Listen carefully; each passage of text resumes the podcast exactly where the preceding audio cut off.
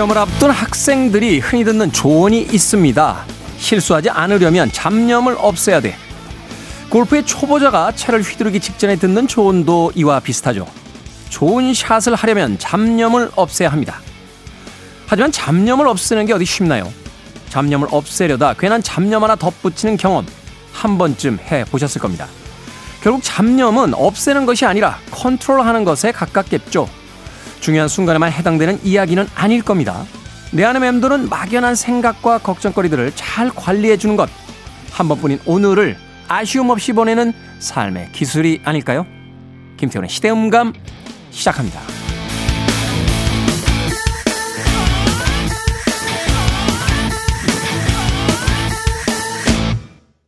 그래도 주말은 온다. 시대를 읽는 음악 감상의 시대음감 김태훈입니다. 잡념을 없애야 된다라고 하면 같은 잡념이 계속해서 떠오르는 경험들을 아마도 한 번쯤은 해 보셨을 겁니다. 잡념이라는 그 단어에 얽매이는 순간 하지 말아야지 하지 말아야지 하는 행동들을 계속해서 반복하게 되는 경우들이 더 많죠.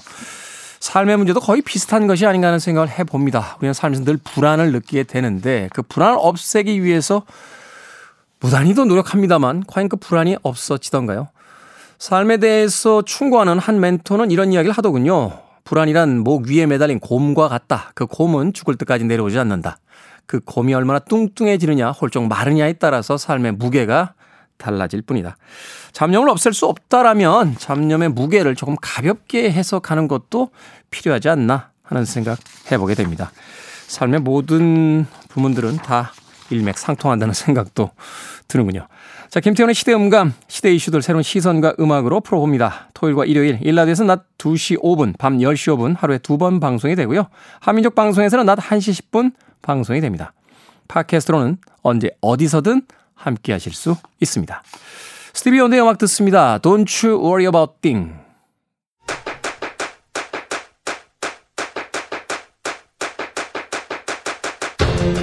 그래도 주말은 온다.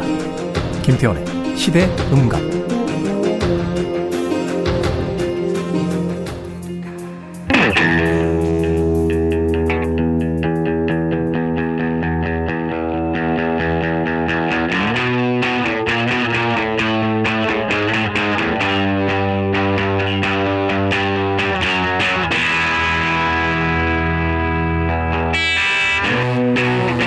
사람은 매일 조금씩 음악을 듣고 시를 읽고 훌륭한 그림을 보아야 한다. 그래야만 신이 우리 영혼에 심은 아름다운 감각을 세속적인 근심으로부터 지켜낼 수 있다. 영혼의 아름다움을 유지하는 방법의 하나로 음악을 꼽은 작가 괴테의 말처럼 오늘 이 시간 음악과 함께 묵은 근심을 털어내보는 건 어떨까요?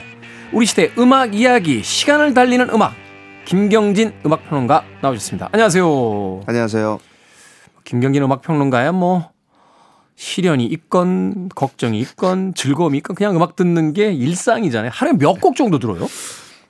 그냥 계속 틀어놓으니까 예, 뭐그 곡수는 사실 의미가 없는데 음. 이렇게 집 가끔 듣다가 와 뭐 이 오랜만에 듣네 혹은 어 이 노래 뭐지 괜찮은데 왜 몰랐지 이런 걸 뭐 그런 그렇게 눈이 눈에 뜨이는 곡들도 있기는 하죠. 근데 네. 뭐몇 곡이라는 건 딱히 의미는 없는 것 같아요. 저도 사실은 이제 제 방에 있을 땐 거의 라디오를 틀어놓고 있으니까 네. 어, 특히 이제 클래식 FM 되게 네. 좋아하는데 그냥 이렇게 배경음악처럼 듣잖아요. 그렇죠. 듣다가 하나 걸리죠, 뭐가. 맞아요. 네, 네. 탁 걸리면 어, 이곡 하고서 지금 볼륨 크게 키워서 듣고 그리고 이제 중간부터 듣게 되면 어, 그 라디오 꺼놓고 다시 그 곡도 그렇죠. 이 네. 찾아가지고 인터넷으로 찾아서 네. 이제 크게 볼륨을 올려서 듣게 되는데 그런 방식으로 예전에는 참 아침부터 저녁까지 그 집중력을 잃지 않고 정말 엄청나게 많은 음악들을 들었던 것 같은데 이제는 그렇게까지는 체력이 안 되고 네, 힘들죠 사실 그게 네, 하루에 한 두곡 네. 정도 걸리면 많이 걸린 거예요. 어떤 날은 정신 없으면 그냥 배경에다가 막 틀어놨는데 뭘 들었는지 모르게 넘어가는 그런 날도 네. 있는데. 아, 그래서 뭐 글 쓰거나 할 때는 이제 어쩔 수 없이 많이 들어야 되잖아요. 네. 그 앨범은 향후 몇 년은 거들떠도 안 봅니다. 아, 그러는 판 있죠. 네. 저는 그 이렇게 레코드 컬렉션 이렇게 보면 네. 이 판은 왜 샀을까? 많은 반대. 많죠. 얼마 전에 이렇게 정리하는데 야 브라질 헤비메탈 네. 세풀투라가 나와서 야. 야 이런 음악을 들었던 때도 있구나 이런 생각을 했던 기억이 나는데 어찌됐건 그 음악이 항상 우리 곁에 있기 때문에 그래도 어딘가 좀 위로받고 기댈 곳이 있지 않나 하는 네. 생각 다시 한번 해보게 됩니다. 자 오늘은 어떤 주제를 가지고 또 음악 들어봅니까? 네. 80년대 유독 그 자선 소위 이제 자선 프로젝트라고 하는 그런 프로젝트들이 많이 있었어요. 그러니까 어떤 어려움에 처한 어 나라 혹은 집단 혹은 어떤 사고를 겪은 사람들을 도와주기 위해 선의로 아티스트들이 이제 모여서 발표한 싱글들이 있었는데 오늘 네. 그 곡들을 좀 모아봤습니다. 80년대가 아마 그런 유행이 가장 활발했던 것 같고. 그렇죠. 어떤 사회학자들은 그런 이야기를 하더라고요. 이제 70년대까지는 사실 강대국이건 또 후진국이건 간에 전반적으로 다 못 사는 시기였는데 전쟁도 크게 치렀고 또 그걸 네. 복구하는 네. 과정에서. 근데 이제 80년대가 돼서 풍요로운 시대가 되자 이제 그 풍요를 가지고 또 무엇인가 좀 힘든 사람들을 네. 도우려고 하는 그런 운동들도 이제 본격적으로 전개가 되기 시작했다. 뭐 그렇죠. 그런 얘기를 하더군요. 네. 그래서 오늘 그 시작과도 같은 어 프로젝트였던 밴드 에이드부터 시작을 할게요. 밴드 에이드. 예. 네. 1984년 어 12월 3일에 발표된 Do They Know It's Christmas라는 아, 곡입니다. 이 곡의 시작은 그러니까 이 84년이라는 이 시기, 그러니까 1983년부터 85년까지 약 2년에 이르는 기간 동안 아프리카에 있는 에티오피아라는 나라에서 심한 기근이 생겨요. 그래서 네. 무려 120만 명이 굶어 죽습니다. 그러니까 음. 이게 무슨 전쟁도 아니고 어떤 천재지변도 아니고 굶어서 이 100만 명이 넘는 사람들이 죽었다는 사실은 이게 굉장히 충격적인 이야기거든요. 네. 84년 이 이제 아프리카 그 에티오피아의 기근이 한창 심할 무렵에 그 84년 가을 어느 날 아일랜드 출신의 뮤지션인 밥 겔도프가 TV를 보다가 뉴스에서 이 소식을 듣고 굉장한 충격을 받아요. 어떻게 지금 세상에 굶어 죽는 사람 몇십만 명씩 굶어 죽고 이럴 수가 있는가. 우리가 이 음악을 하는 입장에서 가만히 있을 수가 없다. 그래서 뮤지션들을 모읍니다. 그리고 곡을 쓰죠. 그게 이제 They Know It's Christmas라는 곡인데 당시 그 영국에 뭐 난다긴 한다 하는 많은 뮤지션들이 참여를 해서 이 노래를 함께 불렀고 이 곡은 어 바로 차트 1위에 오르고 결국 800만 파운드에 달하는 기금을 모금을 해서 그 에티오피아에 전달을 했다고 하죠. 네. 어, 이 1984년 겨울에 발표된 이 싱글은 이후에 우후죽순처럼 쏟아지는 다른 여러 자선 프로젝트에 직접적인 영향을 주게 됩니다. 그 시작점이라고 할 수 있는 Do They Know It's Christmas 오늘 첫 곡으로 준비했어요. 네. 팀명도 잘 줬어요. 밴드에이드면 이게 반창고예요. 그렇죠. 그렇죠. 네. 일회용 밴드. 네. 이게 약간 협찬을 좀 받았나요? 팀명을 아, 기가 막히게 지었던 그런 기억도 나고. 이 밥 겔도프가 Boomtown Rats 그렇습니다. 예, 멤버였는데 네. 사실은 Boomtown Rats는 우리나라에서 그렇게 인기가 있었던 팀도 아니었고 그렇죠. 뭐 펑크 웨이브 이런 음악이 우리나라에서 인기가 있지는 않았으니까. 또 핑크 플로이드 뮤직비디오에 그 밥 겔도프가 예. 그 영화에 이제 주연으로 머리 빡빡 깎고 그렇죠. 예, 네, 출연했던 그 기억도 나는데 그래서 이 밴드에이드가 이제 성공을 거두면서 이듬해 85년 여름에 그 유명한 라이브 에이드라는 행사로 이어질 수가 있었던 거죠. 음, 네. 밴드 여기 그 노래하는 이 목소리들 예전에는 그랬죠. 이 목소리 듣고 누군지 알아맞히는 애들이 있었잖아요. 그거 이제 고수인지 아닌지 확인하는 그렇죠. 게 그런 거예요. 이게 되게 네. 뭐 보이 조지나 조지 마이클, 뭐 사이먼 르봉, 스팅 이 정도는 맞춰요. 근데 이제 폴 영 맞추기가 그렇게 쉽지가 않았어요. 그렇죠. 보노하고 그렇죠. 사실은 이 곡의 오프닝을 여는 사람이 이제 폴 영이라는 그러니까. 아티스트잖아요. 네. 네. 그래서 뭐 보이 조지, 조지 마이클, 듀란 듀란의 사이먼 르봉 그리고 스팅 보노로 이어지는 그 첫 소절만 들어도 정말 가슴이 따뜻해지는 곡 음. 자체가 음. 워낙 훌륭하기 때문에. 네. 네. 자, 밴드에이드의 Do They Know It's Christmas 듣습니다. 밴드에이드의 Do They Know It's Christmas 듣고 왔습니다. 김태훈의 시대 음감, 김경진 음악평론가와 함께하는 우리 시대의 음악 이야기, 시간을 달리는 음악. 오늘은 80년대 자선 프로젝트 음악들 만나보고 있습니다.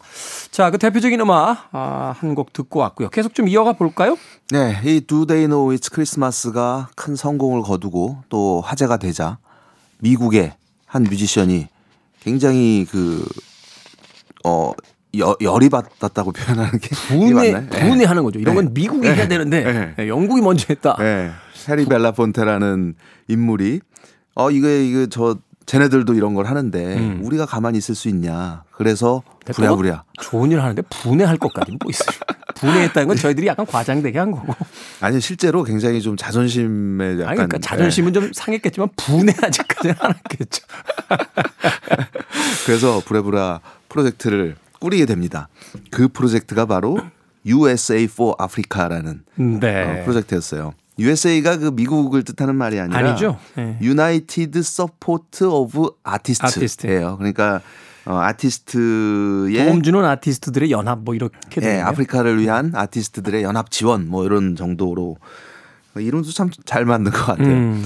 그래서 이거를 이제 이 해리 벨라 폰테라는 본인이 이제 가수기도 하지만 인권 운동가로 또 활동을 펼치고 있기도 했던 사람이라서 그 이걸 그러면은 누구한테 맡겨야 되나. 그래서 이 총괄 프로듀서로 퀸시 존스를 선택을 하죠. 네. 당시에 이제 뭐 마이클 잭슨의 앨범으로 세계적인 어 인기를 얻고 있던 그리고 곡을 쓴 인물은 마이클 잭슨과 라이오넬 리치였습니다. 네. 그렇게 해서 당대 슈퍼스타들의 조합이에요. 그렇죠. 그래서 60여 명의 뮤지션들이 참여해서 탄생한 결과물이 We Are the World라는 곡이었죠. 이 We Are the World는 저는 아직도 생각나요. 그때 어딜 가도 이 노래가 들렸었어요. 아, 정말 지겹도록.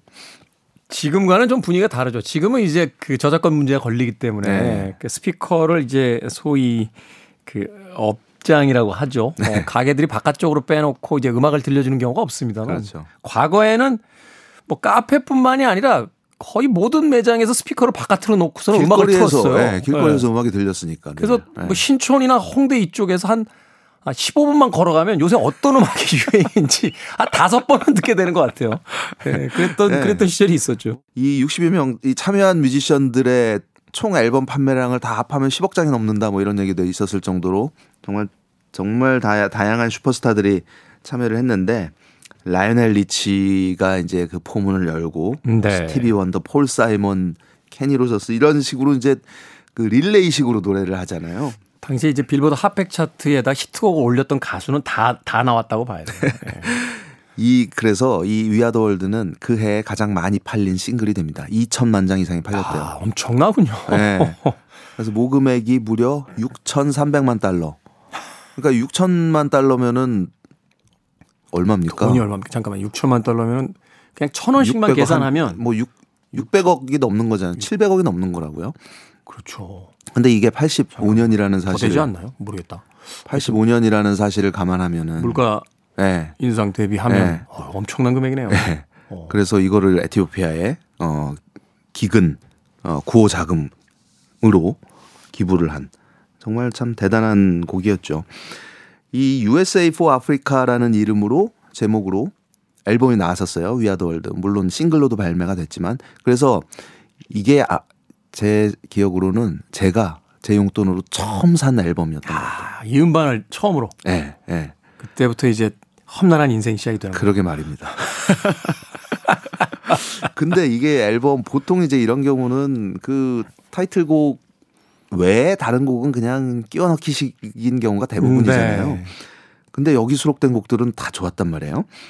근데 B면 첫 곡으로 수록됐던 곡이 또 정말 명곡이라고 생각됐던 곡이 있습니다. 이 곡 역시 캐나다에서 자선 프로젝트로 기획된 작품이었는데 이 미국에서도 이제 We Are the World 프로젝트가 진행되는 동안 캐나다에서는 노던 라이츠라는 이름으로 아, 자, 이름들 잘 지어요, 진짜. 미국보다 이제 북쪽에 있다 이런 거죠. 그렇죠. 이 캐나다 출신의 뮤지션들이 이 싱글을 작업을 합니다. 작곡을 한 사람은 그 유명한 데이빗 포스터. 뭐 대표적인. 네. 최근에 뭐 뮤지컬에 도, 전하신다는 이야기 있죠. 아, 데이빗 포스터. 네. 네. 제목은 Tears Are Not Enough라는 아. 곡이었습니다.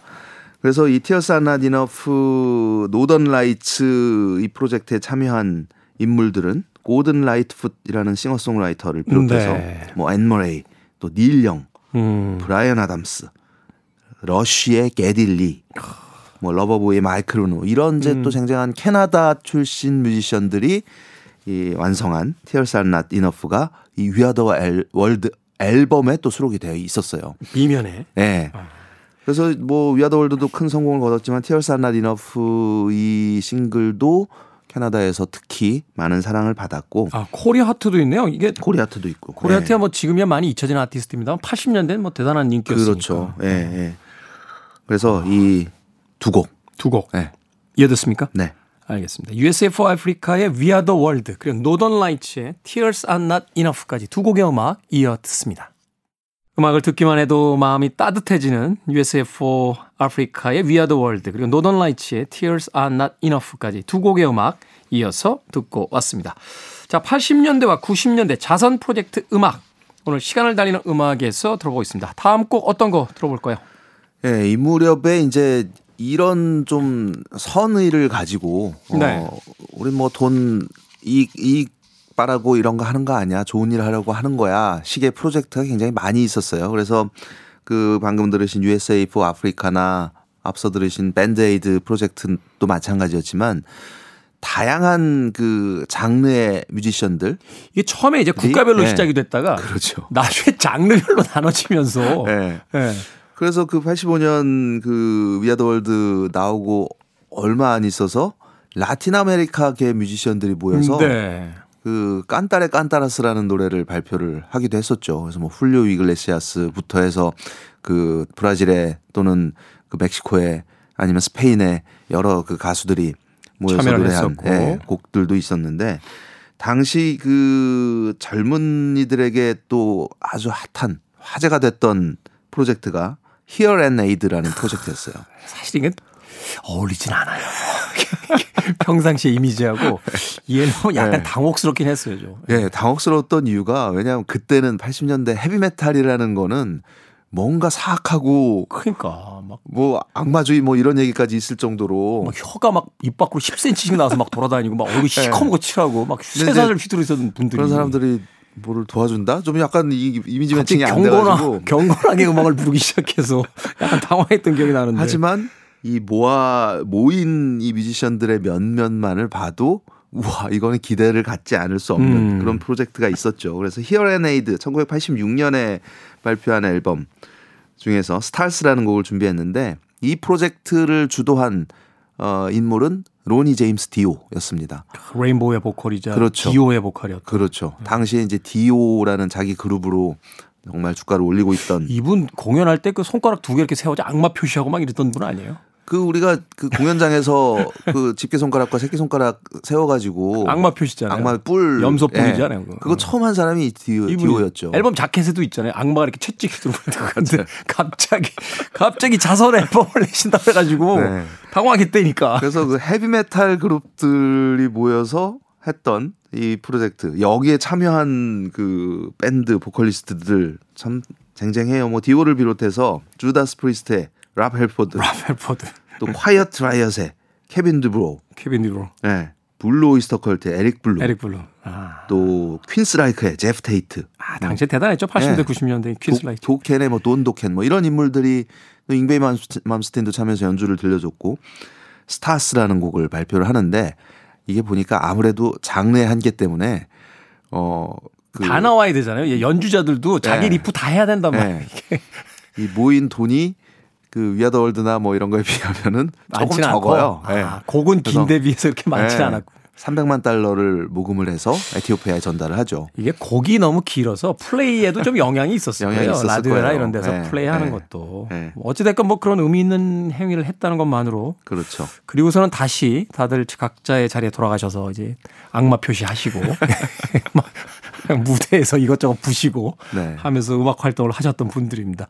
이 곡은 아마 끝까지 못 듣겠습니다만 그래 들을 수 있는 데까지 최대한 들어보도록 하겠습니다. Hear 'n Aid입니다. Stars. Hear 'n Aid의 Stars 듣고 왔습니다. 그 오프닝에 로니 제임스 디오의 목소리 야, 오랜만에 들으니까 좋네요. 그러게요. 자, 시간을 달리는 음악 8, 90년대 자선 프로젝트 음악 김경진 음악평론가와 함께 들어보고 있습니다. 자, 오늘도 끝곡 시간이 얼마 안 남았는데 마지막 곡 짧게 소개해 주시죠. 예, 오늘 마지막으로 준비한 곡은 Voices That Care라는 프로젝트의 동명의 곡입니다. 1991년에 발표된 작품이에요.